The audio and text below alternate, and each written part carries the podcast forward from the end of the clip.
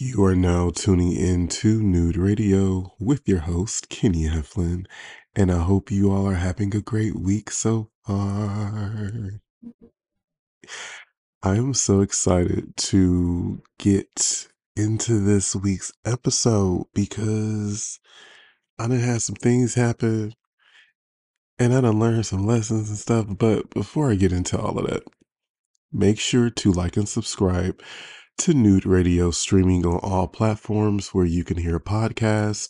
Make sure to share, share, share with all of the people that you know and love because why not? Season four. Let's do this. But make sure to follow us on Nude Radio 101 at Instagram and Twitter slash X. And if you want to reach out to me directly, you can follow me on Instagram at Kenny Heflin. Got it? Perfect.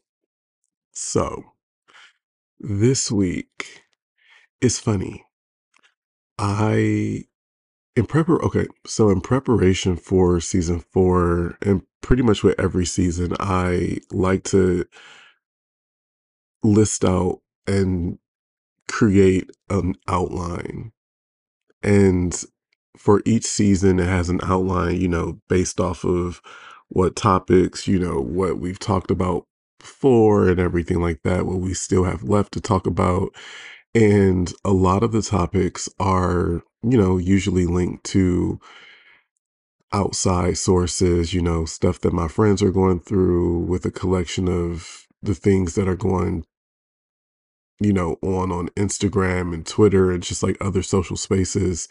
And it's so funny how it always works because if one or two or three of my friends are going through the same thing, I then see that same thing all over social media.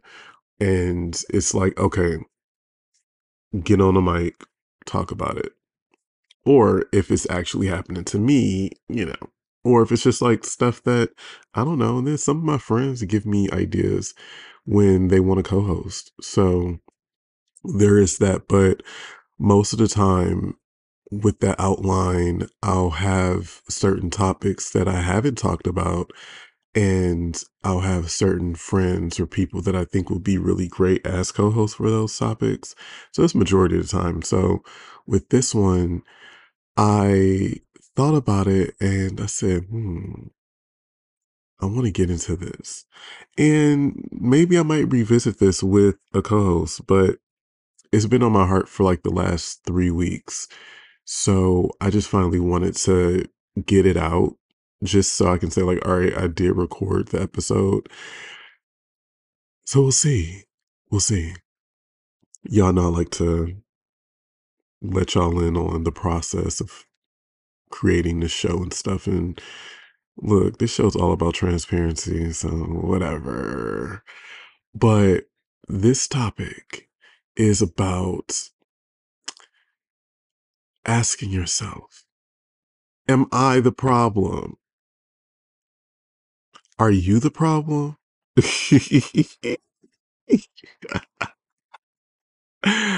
oh my God. Yes. Yeah. Yeah. Are you the problem? Am I the problem?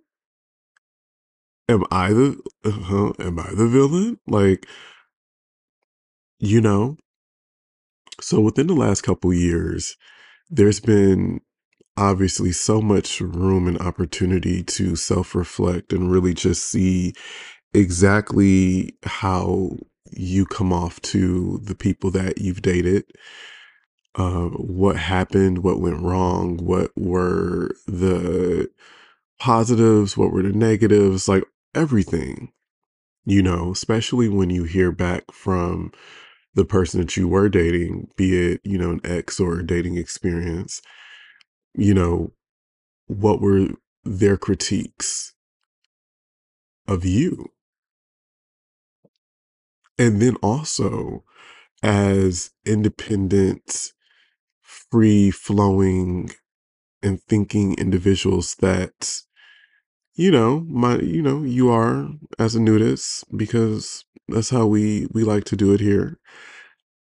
What were the things that you self-reflected on and saw you know certain ways that you could have done better in those past relationships and dating experiences or you know how do you come off you know and what was the trend what was the trend because the thing is we're dealing with different people each time for the most part and certain relationships and dating experiences don't work out and that's totally fine a big part of this episode I want to get into is compatibility and lack thereof. So, when you reflect back on things, what are you noticing? What are some things that you saw like, damn, like I could have been better at this, or oh shit, yeah, like damn, I could be better in my next experience where I can practice, you know, communication. I can practice empathy or, you know, like just giving out some examples. So I thought about something and what I saw was just, uh, well, I guess I'll start off with the compatibility part of it and then I'll transition into the lessons. Yeah, that's, that feels right. That's what my spirit is telling me. But I'll tell a tale. So recently, I met some guy in New Orleans for my friend's uh, for her 30th birthday. It was my first time in New Orleans and I loved it. It was amazing. I talked about it on episode 100. And randomly, I was going to go listen to some jazz music, you know, on Frenchmen Street because, you know, I love jazz. For all of y'all that don't know, now you know, jazz music is my favorite genre, has always been. And I was in the birthplace of jazz. Like, of course, like I have always wanted to listen to some live jazz music in New Orleans. Oh my God. So I was going to listen to some jazz music and I was in the Uber with Devin Ace, uh, little sister, and she was going somewhere else, but we were going in the same direction for at least the first half of the trip. And we ended up driving past this gay bar and it was like some black people out there and stuff. We saw some rainbow flags. So we both said like, oh, hmm, what's this? So she's uh her little sister's queer and we both were like, oh well shit, like let's tell the Uber to let us out. Like let's get out. So of course, again, my life is always random. Of course, I was supposed to have been going to Frenchmen Street. Her little sister was supposed to have been going to uh, Bourbon Street. And we see this little gay bar with black folks out with rainbow flags and stuff. So, sure, like, like let's see what the fuck. So we go out and I start talking to the manager who is also like the bartender, I think. And I was like, hey, like, you know, we're in town for, we've been here for a couple days, but we are here until tomorrow. Is this, you know, is this like what happens in New Orleans? Like, is this all for the night? Like, what's going on? So he's like, yeah, like ask my friend or whatever. So my his friend was like right there. So we started talking to him, like, hey, I'm Kenny, you know, whatever. We're here for the night, you know, what's going on tonight? And is this it? He's like, yeah, you know, there's some people, you know, I'm meeting up with if you guys want to come with us and all that stuff or whatever. But funny thing is, when we first walked in, I had saw this guy at the bar who I thought was really cute. And I told uh sister that I was like, oh yeah, he's cute. She was like, yeah, he is. So after talking to this guy, we then um, end up getting ready to leave. And then the guy who I thought was cute walks up and he was actually with the guy. So I introduced myself to him. And then Dev's sister was talking to the guy that we met at the bar. And then I was talking to the guy that I thought was cute. So we're walking through the street and stuff. We're walking to Bourbon Street and we just we're talking just about everything. you know, food and he's from New Orleans and I'm visiting and I'm from Detroit, but I live in LA and yada yada yada yada yada yada yada. Um word to Beyonce. But yeah, we got to the bar, we were talking, we were just like in each other's face, just yapping. And then that just went from hours and hours and hours and hours and hours. And then next thing we know, it's like six hours later, we still talking. He drops me off at the Airbnb and we're talking in the car and everything like that. And he's really cute, really sweet. You know, he has like this very reserved energy about him and stuff. And I liked it, you know? And then he was like very like polite and like a, a gentleman. So then we were talking some more. It's like five something in the morning, I think, at that point. And I got to get inside because I have to go on the, I got to get on this flight in like a couple hours. So, you know, I was like, give me a kiss because I felt the energy was right. So we start kissing. You know, we start kissing stuff and everything. And we eventually ended up in the back seat. We didn't have sex, but well, he invited me to the back seat, so of course I got out. The fuck? But I was like, wait, the back seat. You know what that means. He sucked on my titty, and I mean, things went left, mm. and he wanted me to get on his lap, and I was like, wait, in my head, I was like, wait, I'm gonna go through with this, but don't no bottoms want you to come on their lap. No bottoms ask you to get on top of them. So either this guy is verse or he is a top. And y'all know I'm a super huge, I'm one of the biggest lesbians to exist, right? You know, I love me some top on top action. But I was like, damn, you know, okay, like he's again, clearly no no bottom will ever tell you to get on top of them. Ever. But I played the role, you know. I was like, all right, like, you know, I'm not I'm not that strict.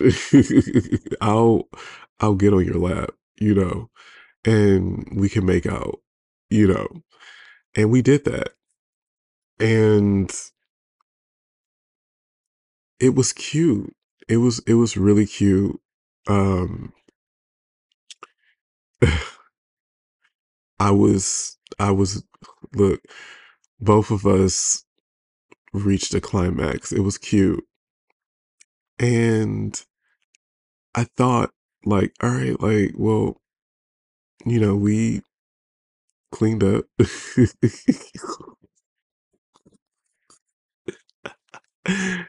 we cleaned up ourselves and it was like, wow, like that really happened. Like who would have known that would happen, you know?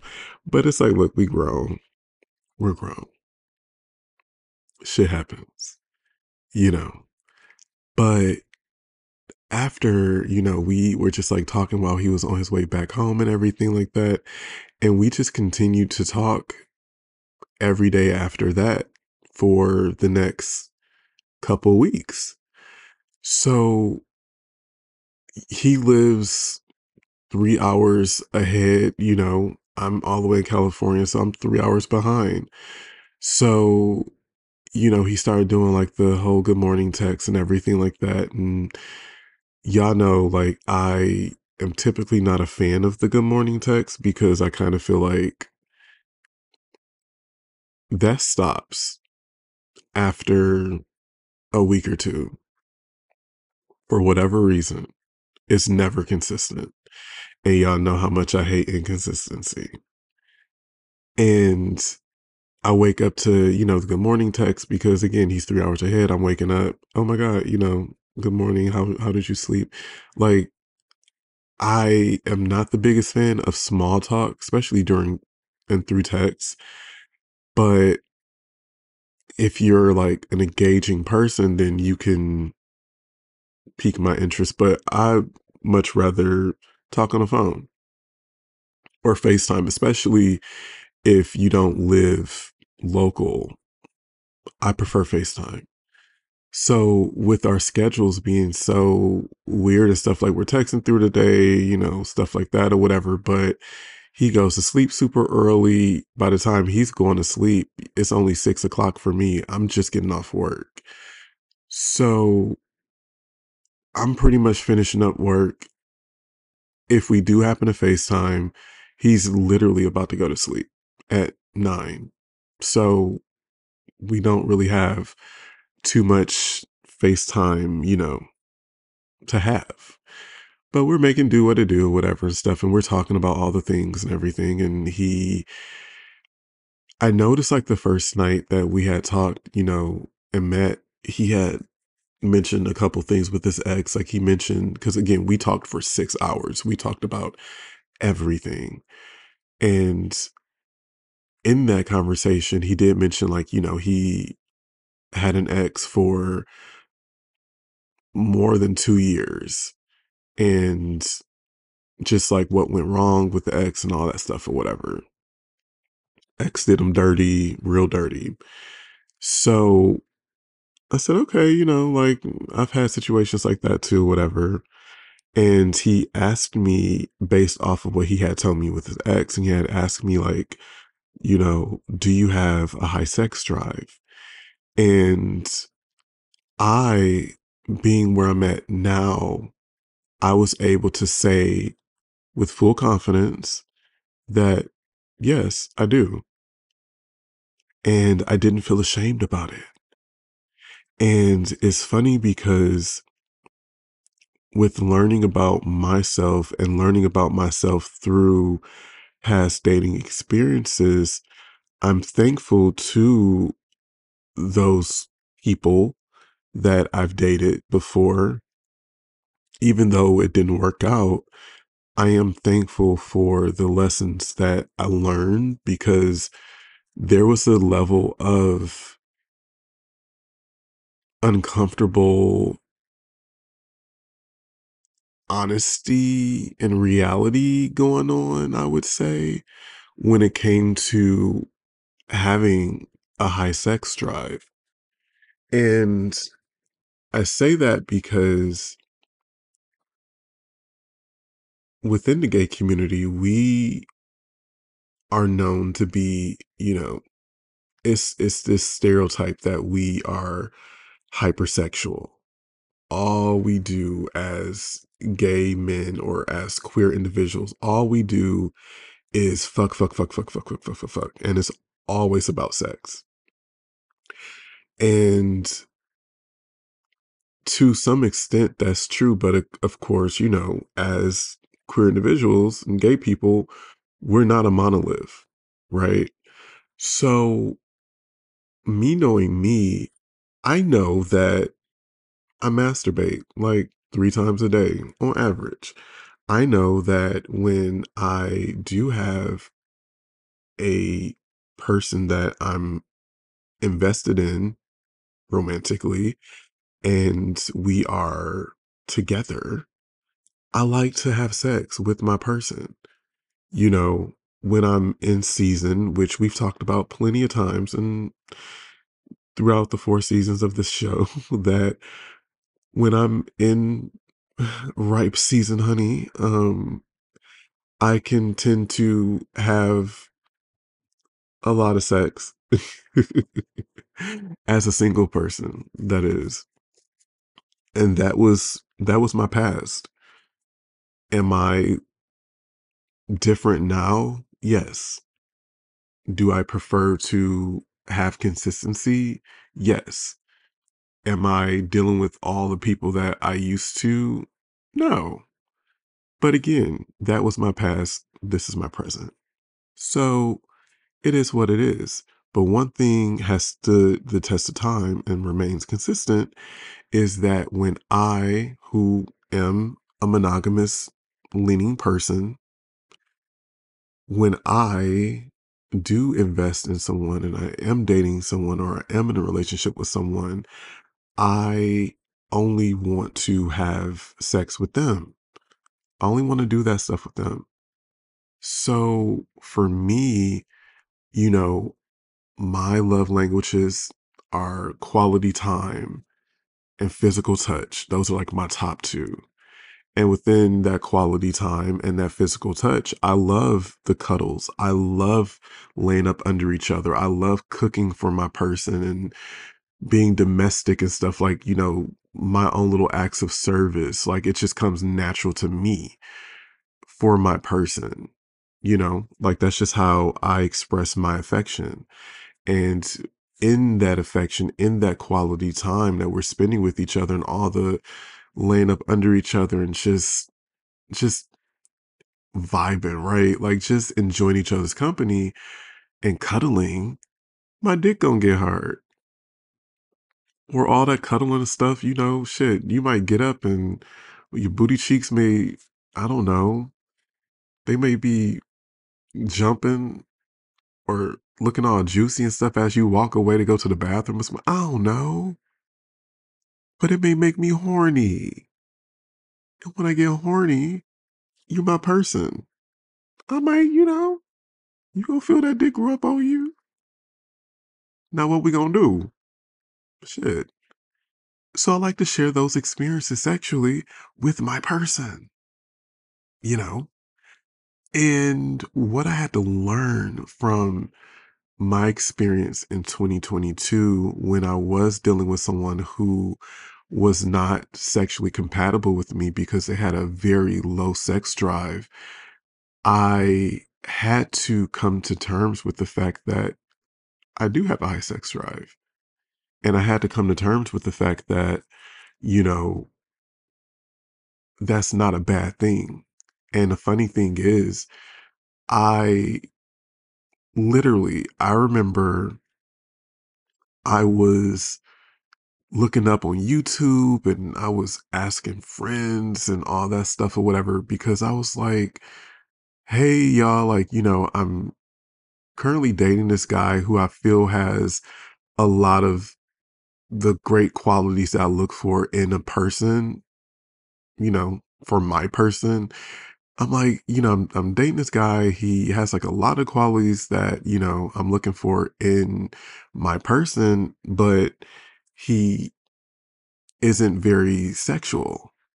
Like, we spend quality time together and stuff and everything, but at the same time, when he's gone on work trips and stuff, you know, we do the quality time through FaceTime and everything. But then when he's in town and back at, you know, like we're back up under each other and stuff, like we're not really, we're spending time together, yes, but we're not really having the sex.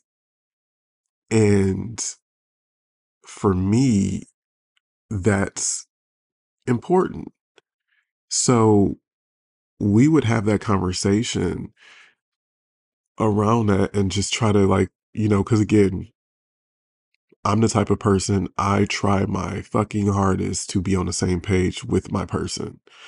So I try my best to meet you halfway, right? And to adjust and find some middle ground. And we would talk about it and stuff like, you know, because again, sex should not be scheduled because that's no fun. But I mean, like, if we're seeing each other four times out the week, we should be, to me, we should be fucking like twice out of that week. Sure, we may have some oral sex in the morning or something if we happen to sleep over. Like, I love that. Like, send me to work with a smile on my face. But, you know, I'm a top and I only date bottoms. I may have fun with other tops or whatever, and maybe I guess verse people, whatever, but I only date bottoms. So, you know, I wanna I wanna feel ooh, I want you to sit down on me. I want you to slide those those those draws to the side and let me stick it in. And let's, you know, let's catch little quickies. It can be passionate. Look, let's have a good old time. But I love the warm embrace of a beautiful, nice, tight, gushy, warm booty hole from my man, right? Like, let's let each other out and then go back to cuddling after we were cuddling. Like, let's, let me cook you a meal. Shit. I love shit like that. And we weren't doing that. We literally were not doing it. We would have sex like maybe once every other week or something. Like, mind you, I was also going without sex because he was away from for work for some time, you know, depending. So, yeah, like that's just me. That's just how I've always operated. And it was crazy because like I was telling this guy, you know, when we did start talking about the whole X thing and stuff like that, I was like, you know, we would have certain times where he would want to have sex or he would initiate sex. And I don't know if I told y'all, but I named my penis Drake because he he has many feelings. He's a very complex uh individual. Would we consider would we consider genitals an inanimate object? Maybe. Anyways, anyways, Drake is psychic. So Drake, you know, he his bottom, you know, you got the head downstairs and the head at the top. Drake is the captain of the ship underneath the belt buckle, right? And he's psychic. So when the guy that I was dating, like when he would initiate sex, Drake being the That's So Raven that he is, he would pick up on the fact that the guy was just kind of doing it because he wanted to please me like because he knew that we weren't doing it often and maybe I might have dropped like, you know, certain hints a couple days prior or whatever like that or really just to shut me the fuck up. And the thing is, if my dude is doing all the things that he does to make me happy and I'm doing all the things that I do to make him happy, and one of the things that makes me happy and I feel that should make us both happy is if you are properly slutting me out and draining me of all of my cum. I would shut the fuck up. When I tell you, I will shut the fuck up. You won't hear a fucking thing from me. No complaints. Because it's tends across the board. So, with this guy, I felt like he was doing it just for me because he knew that we weren't doing it often. And that didn't rock with me.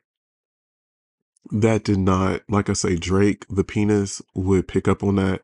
And Drake does not like that because Kenny, you know, thinking from the top head, I don't want you to do anything that you do not want to do.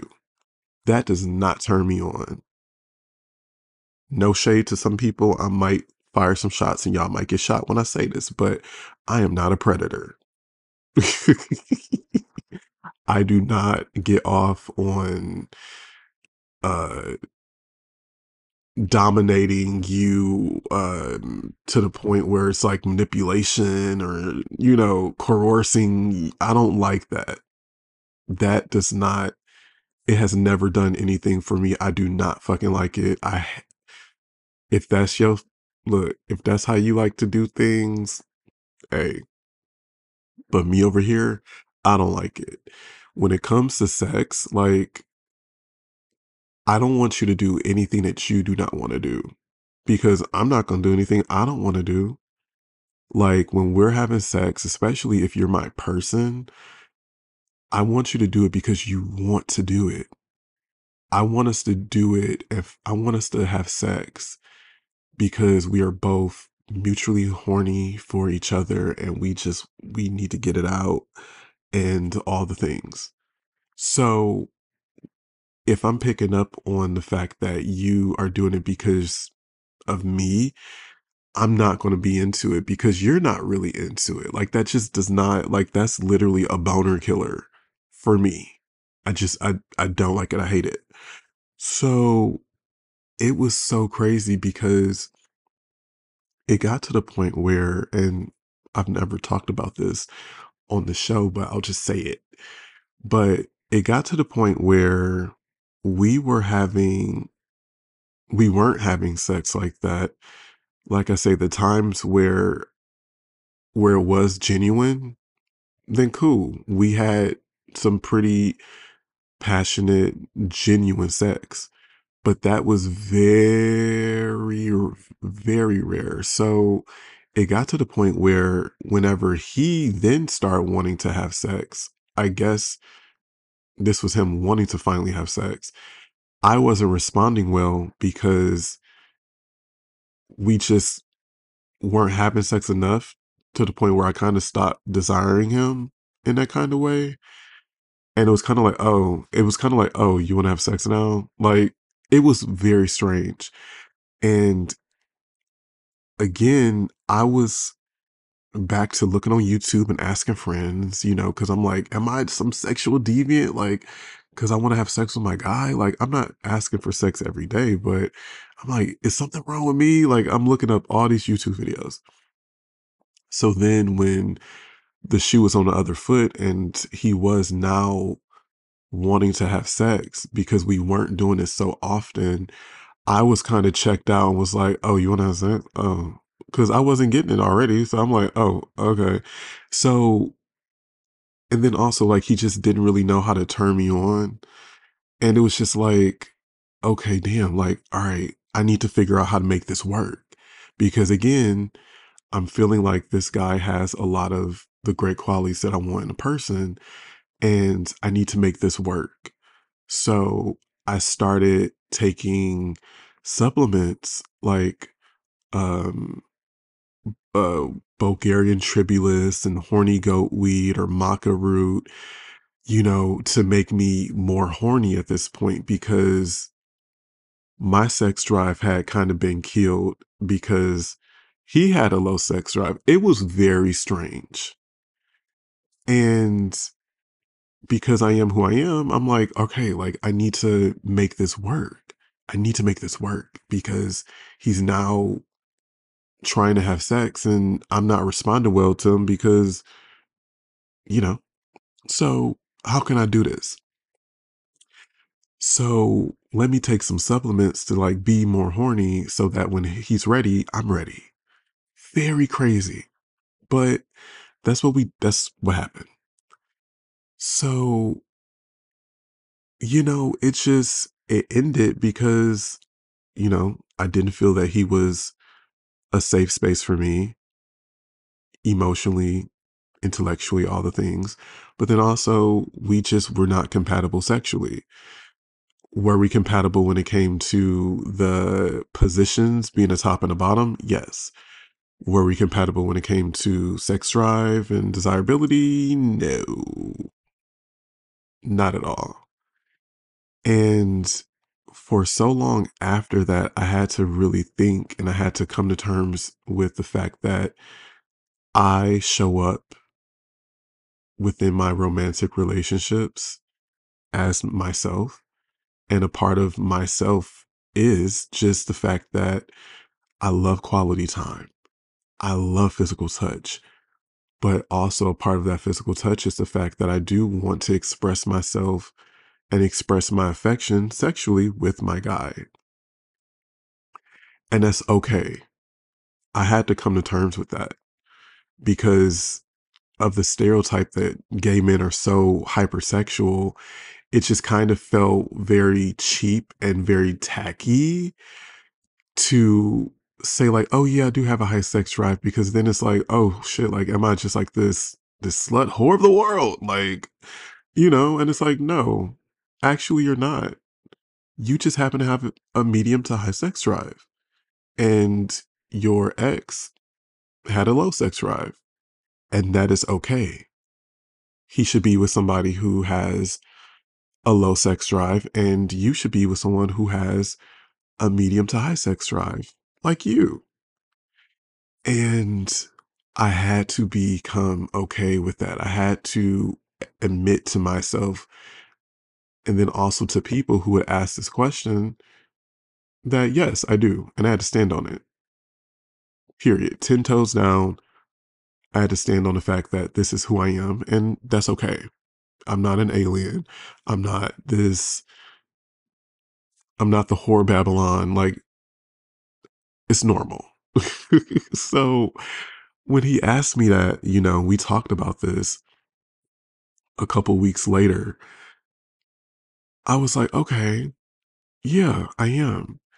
And it was funny because I was comfortable enough to tell him about just like, you know, I like to I don't like to get out the bed unless I have about, like, 2 nuts out of me. That's just, you know, it's definitely gonna be 1. Now if I got time, it's gonna be 2. It just makes me feel brand new and rejuvenated and ready to take on the world. Because y'all know me ejaculating is like a bodily function at this point. Like, I think I might ejaculate more than I pee throughout the day. No shade. But that's just who I am, and that's okay. Self-love. Ain't hurt nobody. So, he then tells me that he hadn't had an orgasm since the last time that we were together in New Orleans, and at that point, it was like 2 weeks. So I'm like, in my head thinking like, "Oh shit, like, okay." So when we got on the topic of sex, we visited revisited the topic of sex, and he told me about his ex and stuff, and his ex had a high sex drive, and he dun dun dun, told me that he was someone who had more of a low sex drive. And I said, "Oh, okay." And then the ball really dropped when he told me that, you know, he would bottom for his person, but it's for his person. He he's a top. So I said, "Oh." Well, you know, I figured that. I I kind I kinda was figuring that when, you know, you asked me to get on top of you when we were making out in the backseat of your car in New Orleans. Because I thought to myself like, "Oh, Kenny, uh, don't no bottoms do that. Either he's verse or he's a top." And he laughed and stuff. We laughed together and stuff, and like I told him I'm a top. And I don't want you to I don't want my bottom to have sex with me just because he wants to do it for me again. No. I want you to wanna have sex because it's a mutual beneficial thing for both of us. 'Cause other than that, I'm not gonna be turned on. And I damn sure don't want to be potentially dealing with a top who is bottoming for me, like, out of service for me or anything like that, because No. I want you to love it here. I want you to love it here. I want you to bottom because you like to bottom. Right? So I can't be in a relationship with another top, like and I can't and I'm also a gay man who is very realistic. I know that at some point my person could eventually maybe bring up the idea of introducing some versatility into the relationship. And I would have to sit on that and process and you know, I may I may throw some ass on my for my man. Have I bottomed before my early 20s? I have tried it. And I did have a couple of pleasurable moments. But is bottoming my thing? No, it's not. We all know that. But I have had some pleasurable moments in my early 20s that I did try. Like, you know, so it's like, if it's my man, like, you know, we can we can work that out. I give you some ass. A little every now and again, you know, for you and for me, because I love you. And I have enjoyed it before, so I'm sure I can definitely enjoy it with my man. So that's but that's in the future. That's the unknown. I can't tell you that in the beginning because I don't even know if I like you yet. So we laughed about it and stuff. And, you know, he was just like, wow, there's so many parallels of how I tried to make my relationship work and how you tried to make your relationship work and everything. And you have the sex drive of my ex, and I have the sex drive of your ex, apparently. Um, so we talked about that and you know he wanted to know like how did i feel about you know furthering this relationship this friendship that we were building after having that conversation the next day and i was like you know first off i was super busy and i didn't really have time to really think too much on it and i was just like look clearly it's on your mind like you tell me because you asked me the question. So he was like, no, you, you know, stuff. And I was like, all right, you clearly trying to play tennis and you dealing with somebody who knows you can't throw and play psychic games with me. Because you have your answer. You're clearly trying to get my answer first so that you can give me your answer based on how I answer. I'm not stupid. So of course, yeah, he admitted that he had his answer already, but I said, you know what, since you're gonna play, I'm gonna tell you. I'm like, look, the thing is, we have only been knowing each other for a week or two. We've been talking every day. You know, we've been having that whole little small talk little thing. We may FaceTime every now and again. We've been talking every day since we met in New Orleans. But the thing is, because January felt like it was so fucking long, it felt longer than it was, but it was really a week or two. So I'm like, look, let's, and first off, you're on the East Coast, I'm on the West Coast. Let's just focus on, you know, building like a friendship and stuff. You know, sure, we have made like we messed around on the first day that we met, totally fine. But so clearly, like, yeah, there's attraction because he was like, well, does that mean that we have to stop flirting and stuff? I'm like, look, we grown. If we see each other when I come to visit, then we do whatever we do. But let's just not even focus on that. Like, let's just focus on, you know, being friends or whatever. So he said that was okay, you know, but of course, the good mornings started to eventually slow down and he's busy and all of that stuff or whatever. So y'all know me. I'm like, I knew that shit would happen. Cause always. So I said, damn. What I had to realize is that with the society we're in these days as people trying to date and take other people seriously romantically, what I had to realize is that it's okay to let go of someone if there's not compatibility. Sure, you may meet someone who has half or a little bit more than half of the qualities that you want in a partner. And, you know, again, hopefully you have those things for them too, right? But we're talking about you. Maybe that person has a couple things, majority of the things that you look for in a partner. Maybe they look great on paper, but they may be missing two things. And those two things may be the minority out of all the positives, right? But those two things are very, very, very important.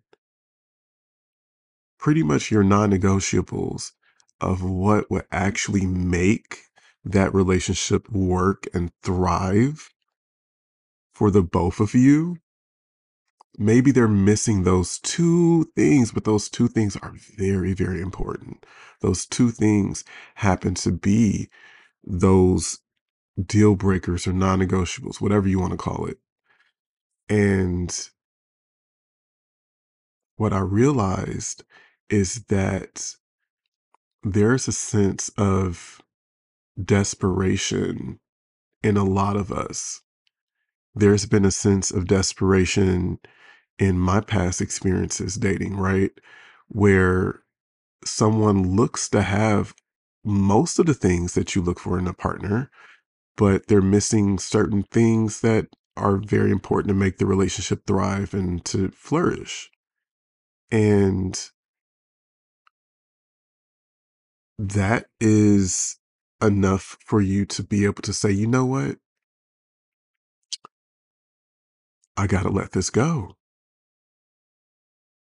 Clearly, there's been conversation about it. Clearly, there's been communication about it and surrounding whatever those things are, right? And nothing's getting better. Because guess what? That person is just not that. Period. Period.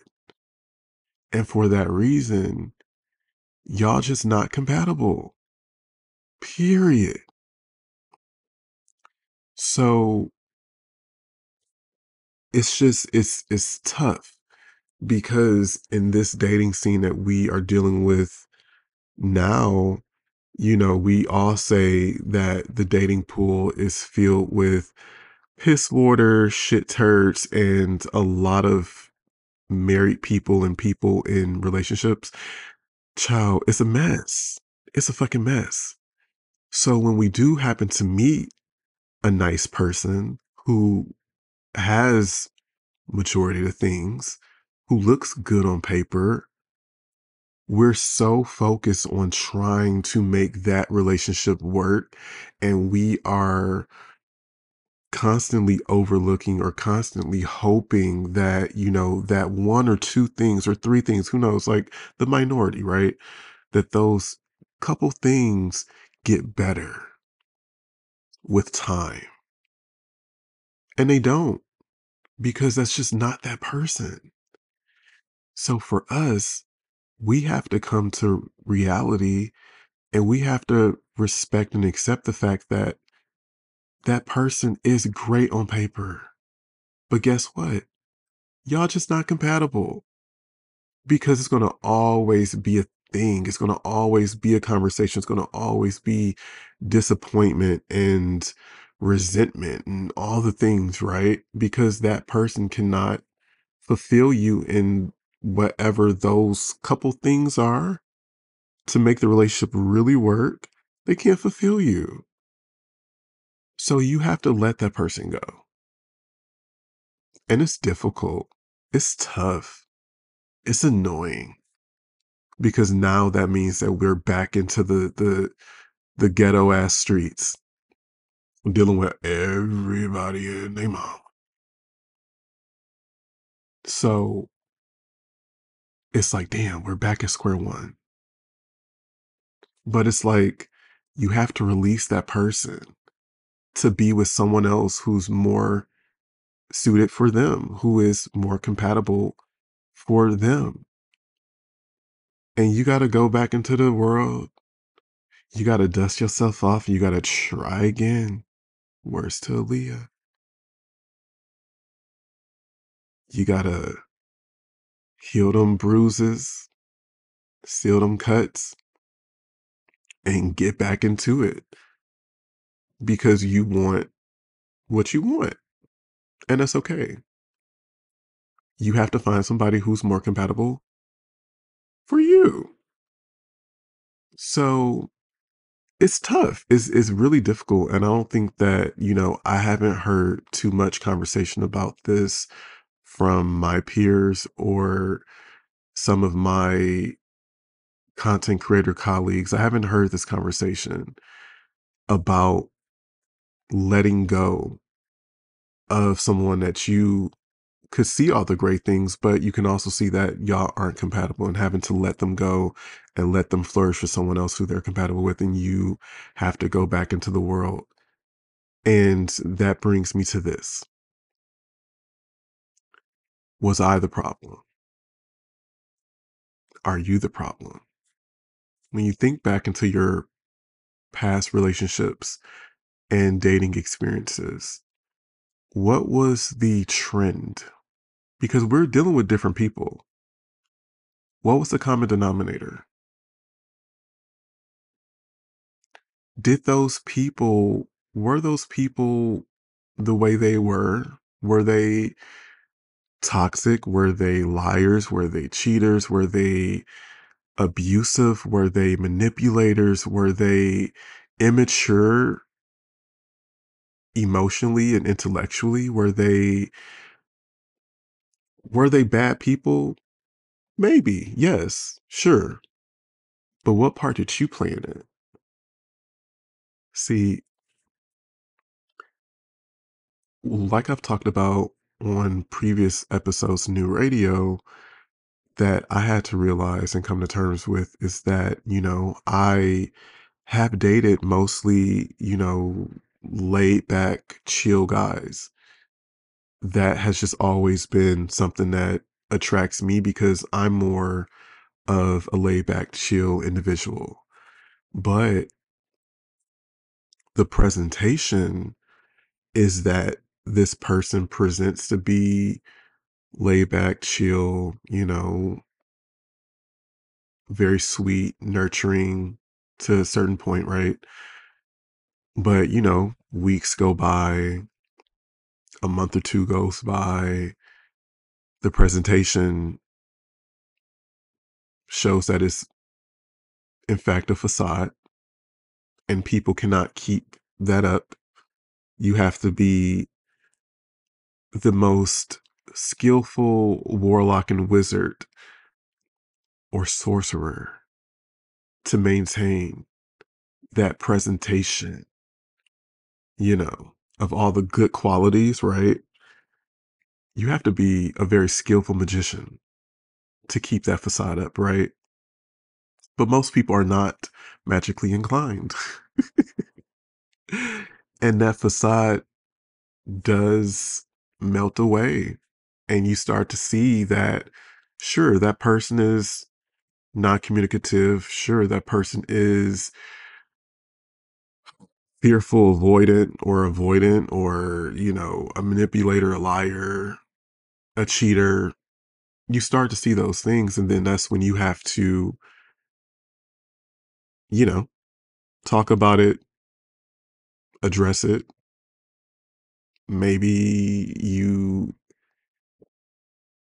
see those things, those red flags, and you pack your bags and to the left you go out the door. Maybe you try to work it out like I have before. and those things just don't get better. Then you have to adjust your way to fuck out. So that has been the ongoing trend that I realized about myself. Has there been moments where I've had dating experiences and because I don't usually pursue men initially, it's kind of like I don't like you until I like you. I don't know if I like you until I know that I like you. So, whatever it is, however long that takes, we just gonna do this this exchange, right? And then I eventually start to like you. Now I'm now I'm fully invested. It's a thing that we call mirroring and modeling. And mirroring is when the person is giving you what you're giving them, right? It's, oh, you know, he texts me, I text him. He talks to me, he FaceTimes me, I FaceTime him. He's communicative with me, I'm communicative with him. It's very give and take. Now, mirroring can sometimes be rooted in some immaturity. Mirroring can be rooted in some type of entitlement because, you know, oh, well, you chasing me, like, you know, so you do the stuff and then I'll do what you do. I'll follow what, since you came after me, uh, you follow, yeah, uh huh. I'll give what you give. And I've been guilty of that before in a dating experience, not while I was actually dating someone. And I only say with the entitlement aspect of mirroring is I think just with society and with the way that, you know, dating culture has taken a turn for the left, I would probably say the last mm, 15 years, the last 15 years or so. I feel like with social media and just access to multiple people at once and you know the idea of having so many different options and people having you know cell phones and everything like that and us not really communicating with each other in that more genuine holistic way like past generations right i feel like we got so used to and conditioned in a way of this person expressing interest because, you know, they text you or they like your pictures or they send emojis and they send the good morning texts and then they stop because say for example they may have gotten what they wanted you know for the the people who just pursued you for sex you know for the people who acted as if they wanted more, but you end up, you know, consenting to some sexual favor or some type of financial gain or access to something, you know. You gave them what they wanted. So now they don't have any use for you anymore. And then they fall off.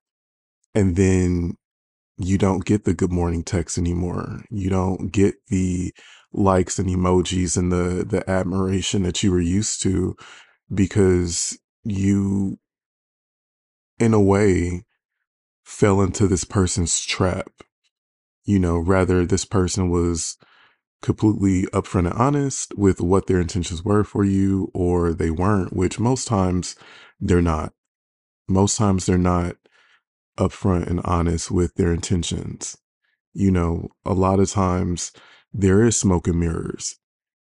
So for the people who are not the ones being the pursuer, like these are the people that are being pursued, it's so easy to be conditioned um, when you're waiting for the other ball to drop because you're like, uh, here's another one, you know, here's all these good morning texts, you know, the the WYD text, which I fucking hate. Cause what you mean, what am I doing? I'm working. you know, but we're so used to this flawed ass practice that we adopt somewhat of a flawed ass practice ourselves. And being someone who is used to being pursued, I've been guilty of that. I have. I have because, you know, I got so used to guys just wanting sex. You know, I got used to guys giving the the introduction and representation of a stand-up guy who wants something more, right? You know, he compliments you, "Oh, I like your energy. Oh, you know, you're this, you're great, you're this and that. I've been watching you, I've been listening." I've heard all the things. And I just I got so used to the like I say, the good morning text and all that stuff or whatever. And, you know, if you do happen to give that person what they want, then you find out, ah, I got you. So I gave you what you wanted. Now I'm not getting all of the the tens. I'm not getting all the good morning texts and the, the good afternoons and the the what you doing texts and you know the likes and emojis and the all that shit. I'm not getting that anymore because I gave you what you wanted. You were on the hunt. So with that, I feel like the mirroring it's it's probably I don't know if I would say it's a coping mechanism or something, but it's it's a a way of keeping some type of boundary, some type of wall up in a way, keeping your hands to the front as you're approaching someone, you know, because it's kind of like you're waiting for the impact. So it's like, okay, well, like I said before, oh, I'll give you what you give me until you don't give me that anymore. And then I don't give you that anymore. You know? So for me, that was that has been something that I was guilty of in a dating experience before, even most recently. You know, uh what last year or so.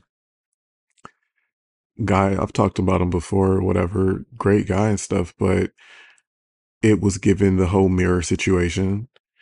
And when I actually sat down and really thought about it, the only reason why I, and I can't speak for everyone else, why your your why to why you mirror, but when I thought about it, I was like, the reason why I was, I guess, the preset was to mirror.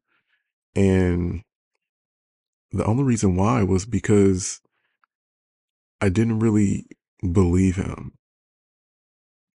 You know, I was interested in him and stuff, but I just felt that he was like really good with his words and stuff, and he was very complimentary and stuff. And I'm pretty sure like that was true and genuine, but I just didn't feel as if there was any legitimacy behind his his words because the actions they were inconsistent with the words and stuff and it just kind of felt like a just you know praise without work. So i didn't believe him. And that's what i had to sit down and realize like why did i do that? It's like oh well you did that. Like you naturally defaulted to that because you didn't believe him so then that goes to like okay well hmm do you continue to pursue someone that you don't believe do you continue to uh, be pursued by someone that you don't believe. And it's it's understandable that you know some people have to feel as if their trust is is you know an award because it is like trust you can't you definitely can't give away trust um you can't give away that at all that's another thing that you know i've learned in previous relationships and dating experiences is that commitment and trust should not be given away so freely.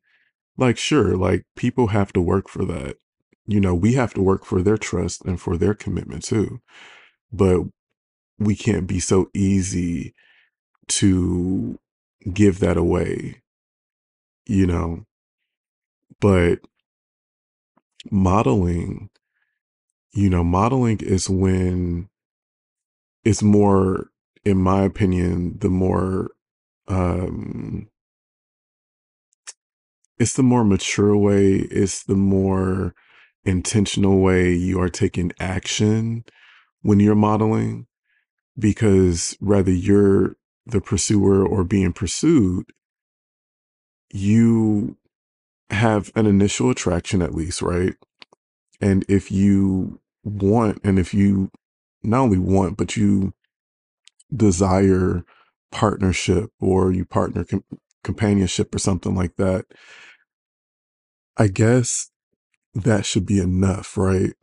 You know, to model is to set the example. So rather you pursue me first, I think that you are attractive. I do want partnership. I do want companionship. I do want a relationship at some point down the line. And I aspire to be married and to be a father to amazing children one day, right? So even though you're pursuing me, I do have some interest in you. Like I, I do have an attraction to you. It's mutual, the attraction on a surface level. So let me model how I would prefer for my relationships to go. Let me set the tone. Let me set the example of, you know, FaceTimes being okay. Because a lot of times, you know, when communication comes up, people don't know how to communicate yet. You know, they don't know if you're a texter, if you like talking on the phone, if you like FaceTime, you know, they don't know if you like to spend time together in person. They don't know until they know. But you know what you like. So if you are going to model the type of relationship that you want, then here it is. It comes back to me like, hey, I'm okay with FaceTime. So just in case you like FaceTime and you don't know if you can FaceTime me, let me show you by FaceTiming you that, okay, it's cool. Kenny likes FaceTiming. You know, if you're questioning, like, you know, if spending time together is too much or how often that is or whatever, let me make the example and set the tone of setting an intention at least to spend quality time in person with you. So now you know, oh, Kenny likes to spend time with me in person, you know, and even with communication, you know, just like transparency and honesty and, and really talking about like your intentions for yourself and for your potential partner, you know, it gives this other person somewhat of an outline of like how to approach you and how to deal with you. And then hopefully they can reciprocate that. So modeling, I feel like that is the way to go, you know. So I know for me though, it's you know, it's it's difficult because a lot of times, like I say, it's it's hard to come out of that mindset when you're like, oh well, I know what I want, I know what I say that I want and stuff, but you know, this person is coming at me and they, you know, are giving me all these different words of affirmation and all these praises and stuff. You know, sure, there are people who love bomb. Those are things that you look out for, of course. You know, but I feel like at least you can say if this person was, you know, if their intentions were to just have sex or just to have sex, or if their intentions are for romance and potential partnership, then you'll find that out. But it's most likely best to model within these these dynamics when we're courting and everything like that. And also just the fact that, you know, being gay and being for me being a, a, a gay top, you know, we still are a little bit hunted by heteronormative practices, right? You know, the dominant has to be the pursuer and the the submissive has to be the the pursuee. Like, no. You know, I know that my community still struggles with that. So I do understand that, you know, me being a top and me being the more dominant in the relationship or the more dominant in the bedroom or something, right? I know that I most likely will have to be the one doing the modeling, but I don't want to always be the one setting the tone and coming up with the ideas and everything like that. Like I do want my man, who is another man, right? I want him to also bring some of that too and bring some of that that initiative to, you know, set his particular tone and stuff. You know, I feel like this is just the way to go. Um, again, whether he reached out to me or pursued me first, if I'm interested, you know, if I'm attracted, I can at least now go to bed comfortably knowing no matter how it went, you know, that, you know, I modeled. I was a model. I was a supermodel, darling. You know? And that's the thing, like with this courtship thing, like it doesn't always work out. It it does not always work out. What we do usually hope for is that both parties are mature enough to have a conversation. I think, you know, that's a nice approach. We usually are never awarded that that courtesy. You know, like I say with the guy from New Orleans, complete ghost.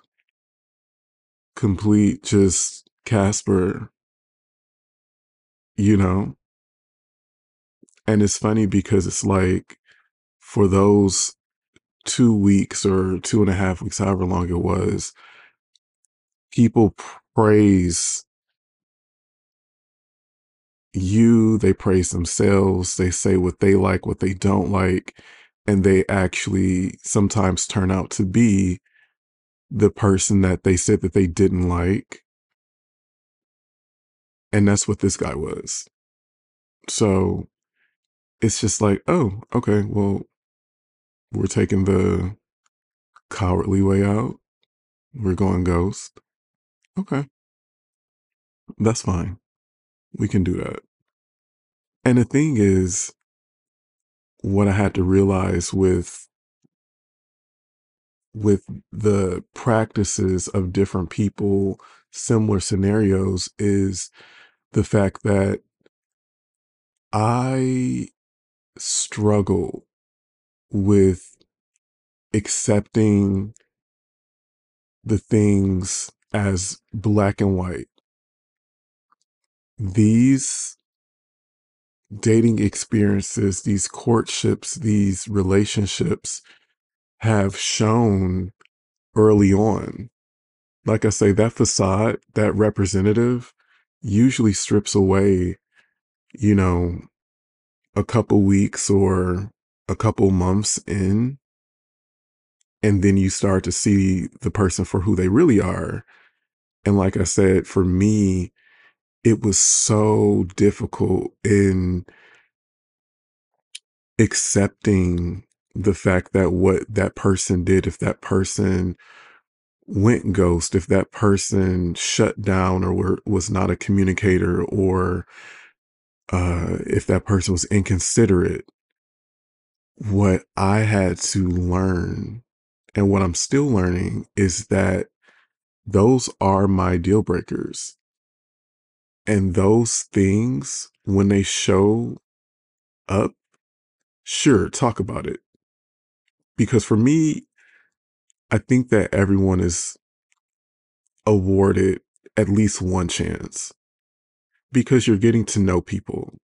We're getting to know them. There's going to definitely be things that I could potentially say or do that rubs you the wrong way. And I want you to be able to communicate that to me right then and there, do not sit on it.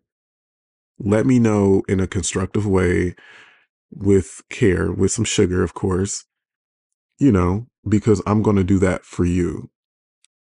But there's going to be things that we're going to do that will piss us off or rub us the wrong way. But are we going to communicate and talk about it right then and there and nip it in the bud and both parties adjust in a positive way, a constructive way, and move forward, period. And that's just building relationships, friendships, relationships, everything. We just don't know until we know. So when certain things do present themselves as potential red flags or things that you're like, eh, I don't, I didn't really like how you said that or whatever, you know, or like I say, if it's an actual deal breaker, talk about it.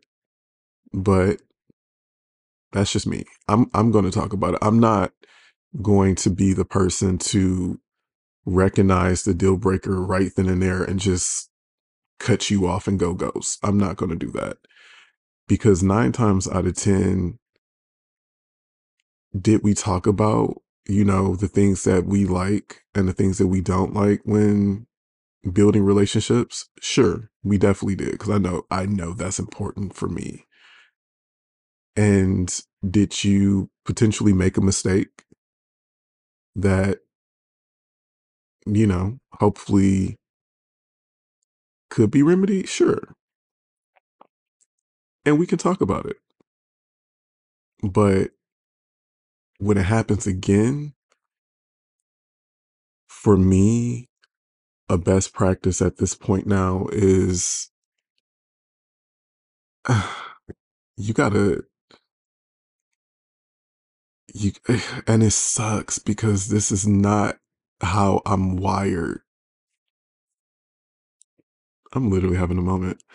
Like it really sucks because it's just not how I'm wired, but it's something that I have to adopt because time after time after time again, this person's going to continue to do the thing. If they're if they go ghost when they're going through things, they shut you out, they shut everything down, you know, they are liars or they're inconsiderate or uh they don't have you know a, a high sex drive or whatever like i'm just throwing out things. The things that you know are deal breaks for me at least.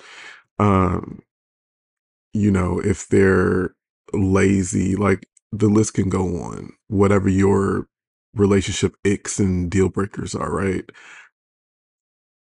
That person do it once.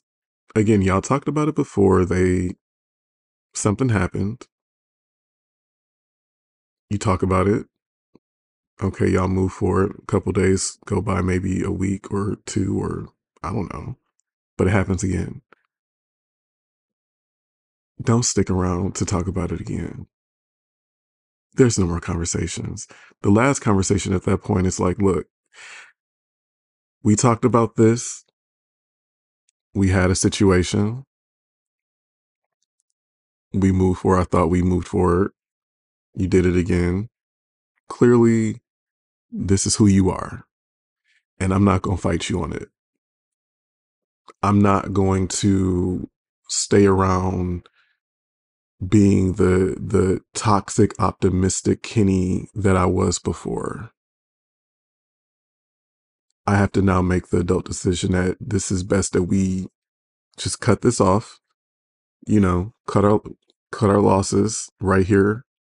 You know hopefully there's no bad blood but we are not compatible. Period because that has been a major issue. I've been too forgiving. I've been too forgiving. I've been too hopeful, you know? And it really sucks because for me, I don't I don't know about you guys, but for me, it's like it took so long for me to become uh I guess this person. It I guess for me it, it's like okay, I've invested however much time in this person. I have shared things with this person. We have connected, you know, physically, we've connected mentally, most likely emotionally as well. And now, and, you know, this person has, wait for it, the potential. This person has the potential. I can see the potential in this person. They have all of these things that look good on paper for me, for for my partner, for what my partner looks like. But they're missing two major factors that would make our relationship run smoothly from my side because, you know, hopefully again you're providing the same for them, right? But they're missing it and they're continuing to bring it, you know, up to the forefront and it's continuing to be a letdown. It's it's a disappointment. You're having the conversations. Now you've talked so many times. And it's just something that continues. It comes up every now and again. But that's just the fact that, hey, knock, knock, knock.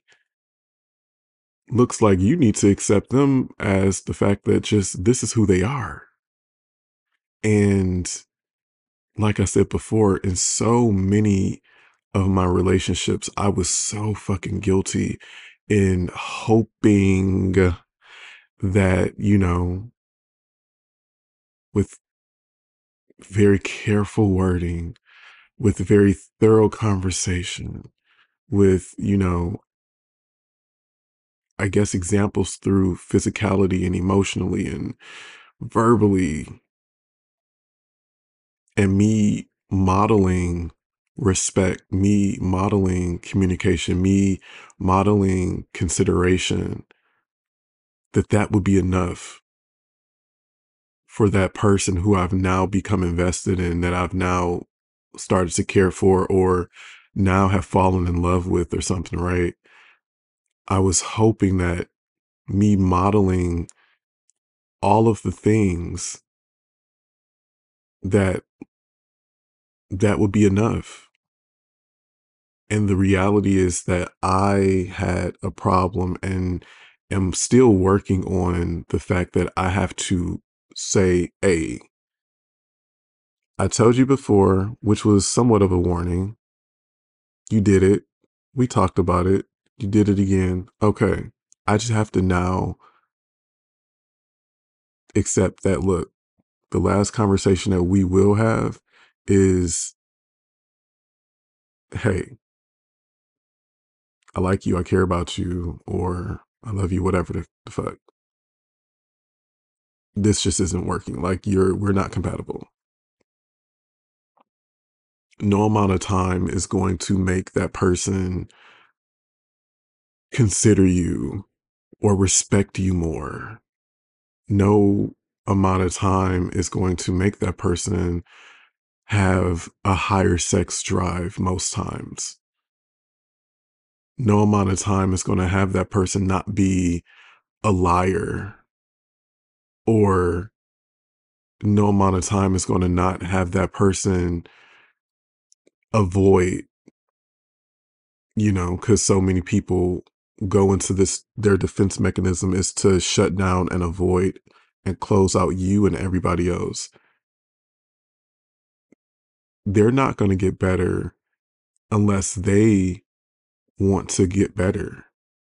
So you sticking around this relationship talking about it things going smoothly for a little bit then it happened again now now it's another conversation. No no no no let them do that work with their with their counselors with their therapists with their psychiatrists. You know with their thought leaders or worship leaders. Let them do that amongst themselves. You sticking in this relationship is going to continue to disappoint and let you down because you are not accepting the fact that y'all not compatible and then we get this sense of FOMO of, oh my gosh, you know, say for example, you do shut things down in a respectful way, hopefully. but you do shut things down and you see your ex or your dating experience person, you know, that they've moved on. And you get this sense of FOMO and this this hurt because you're like sworn with all these ideas and thoughts like, "Oh my god, this person is giving this new person commitment. This this my ex is giving this person commitment. They're oh my god, they're giving them the sex that they weren't giving me. They're they're giving them the honesty that they weren't giving me. They're giving them the vulnerability that they weren't giving me. It's so easy to fall down that wormhole. And that's a whole extra piece of hurt, right? And the fact is, what I had to realize is that you nine times out of 10 are first off overthinking. you're experiencing loss, which is understandable, but you're overthinking. And nine times out of 10, that person has not changed. that person is actually giving that new person the same amount of stress that they gave you. So that other person, that new person, is not getting a better version of your ex. Nine times out of 10. Now, that 1%, I do truly believe, now y'all can tell me this if y'all agree or disagree.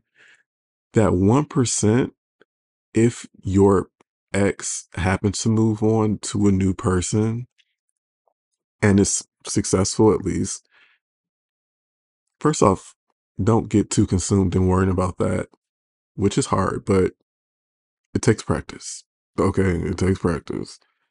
But that 1% is just the fact that, hey, maybe your ex found this new person and is working out because it is a compatibility thing. And that ex and that new person are actually compatible. So, ding, ding, ding, listen to this. Let's not get so consumed with the fact that they are now in a healthy relationship after you, after your unhealthy relationship. They're now in a healthy relationship because they found somebody that they're actually compatible with. So, listen to this, right? What I had to realize this is that's actually okay. Don't get too stressed out about that. Because remember, if they were inconsiderate, if they were someone who was avoidant, if they were someone who had a low sex drive, it didn't work out for you. That was a deal breaker for you, which is why y'all are not together. Y'all were incompatible. So let them have the person they're compatible with. So don't get so stressed out and heartbroken in the fact that your ex has moved on to someone new because you had to accept the fact that y'all weren't compatible. And guess what? You don't want what the fuck they giving out anyways, what they not giving. so maybe that new person has a low sex drive. Maybe that new person has, you know, the patience and doesn't care about the fact that they shut down and shut people out. Like, like, look at it like that. So that has been, like I said, that was my awakening into all of this. Is just realizing that I had a problem accepting shit for what the fuck it was and accepting the fact that I needed to let things go after the second time, not after the third or fourth time. You know, I've I've been guilty of of again being hopeful because the thing is people do change. People are capable of changing. You know, when you think about yourself, have you changed? Have you gone to therapy? Have you listened to some of your favorite thought leaders who are positive and and constructive and, you know, not problematic? Like, have you changed? Okay, sure. If you know that you have changed for the better, you have to give grace to the fact that people can change, but they change when they want to. They change on their time, not for you. And sometimes there will be times where we may have to release people and move our, you know, move on. And maybe y'all will find each other again. Maybe you you find each other again and you're a better person, they're a better person, and now you can have that history that you guys have built, you know, and y'all can actually have a healthy relationship. So that's po- that is possible. But, you know, for me, like I said, I know I've been guilty with the fact that, you know, being toxically optimistic and hopeful and knowing that, you know, people are capable of changing. I've had to slap myself up in the forehead like, hey, you've made a mistake, you know, letting someone back in and that person showed you that they have not changed, you know. There are some changes, but that person has now shown you that they are probably worse than what they were in the past. You know, that person has now shown you that they are a cancer, that they are poisonous to you. So now it's like, okay, you've given chance after chance after chance. This person's clearly not going to get better. Or they're going to continue to just treat you however they treat you because you have allowed them to rectify the issue and make the mistake again and rectify the issue and make the mistake again after conversation after conversation. And they've shown you that they don't consider you. They've shown you that they are, you know, a coward, that they are a ghost, that they are immature and what some people would say, you know, bitch made. And you don't want no bitch made ass nigga. You don't want somebody who's going to run away. You don't want somebody who's going to shut down and shut you out. You don't want somebody who doesn't consider or respect you. You don't want that. You want somebody who works with you as you work with them. You want somebody who gives you grace as you give them grace. You want somebody who is willing to choose you as you choose them. Whatever obstacles you guys talk about, y'all work through. Y'all are honest and, and upfront and forthcoming with each other. You know, you're their safe space, they're your safe space. Like, that's the type of person that you want. And letting in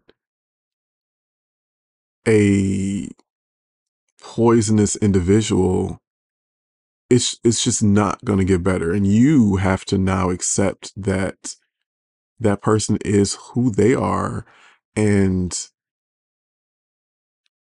they need to just continue causing whatever pain to other people if that's what they do or what that's that's on them that's not on you no more. So acceptance has been my biggest obstacle. Period. Acceptance. So when somebody shows you that they don't want to be in your life, when somebody shows you that they can do just fine without you in their life, accept it for what it is. And move along. Move along. There's no conversation after that. There doesn't need to be any conversation because they didn't offer you, they didn't, they didn't give you that. So it's no need to send them a long text or a call or, you know, trying to meet up with them and have this conversation and stuff. They didn't want a conversation, which is why they didn't have one in the first place. No response is a response. And baby, that shit sucks. Again, that has been so difficult for me to accept that no response is a response and that that person does not consider you, they do not care about you. So y'all keep your keep your paragraphs, keep the over explanation. When they try to come back and say, "Oh, well, why did you not do it?" You know why I didn't. You chose your way of doing things, and I see you for who you are, and I accept you for who you are, and we are not compatible, and I accept that. Move along to somebody else for you and for them. So that's why I say, am I the problem? Play I played the part. I played the part. Too many chances. Too hopeful. Couldn't accept shit for what it was. Too hopeful that, you know, time would make shit better. And it did not. Because again, I didn't accept them for who they were, truly. So think about that. I want you all to send me some feedback. If you agree, if you disagree, let me know what your stories have been. Y'all know how much we love that over here at Nude Radio. And yes, remember to like, follow, and subscribe to our Instagram and Twitter slash X at Nude Radio 101. Make sure to subscribe to Nude Radio streaming on all platforms where you can hear podcasts. Share it with your friends, post it, send me your feedback. I really want to hear, especially about this topic. Like this, this topic, I want to know what y'all think. And I want to know, I want to hear y'all stories. And I'll talk about them maybe on the next episode. So who knows? But I love you guys so much. Have a great week. Bye.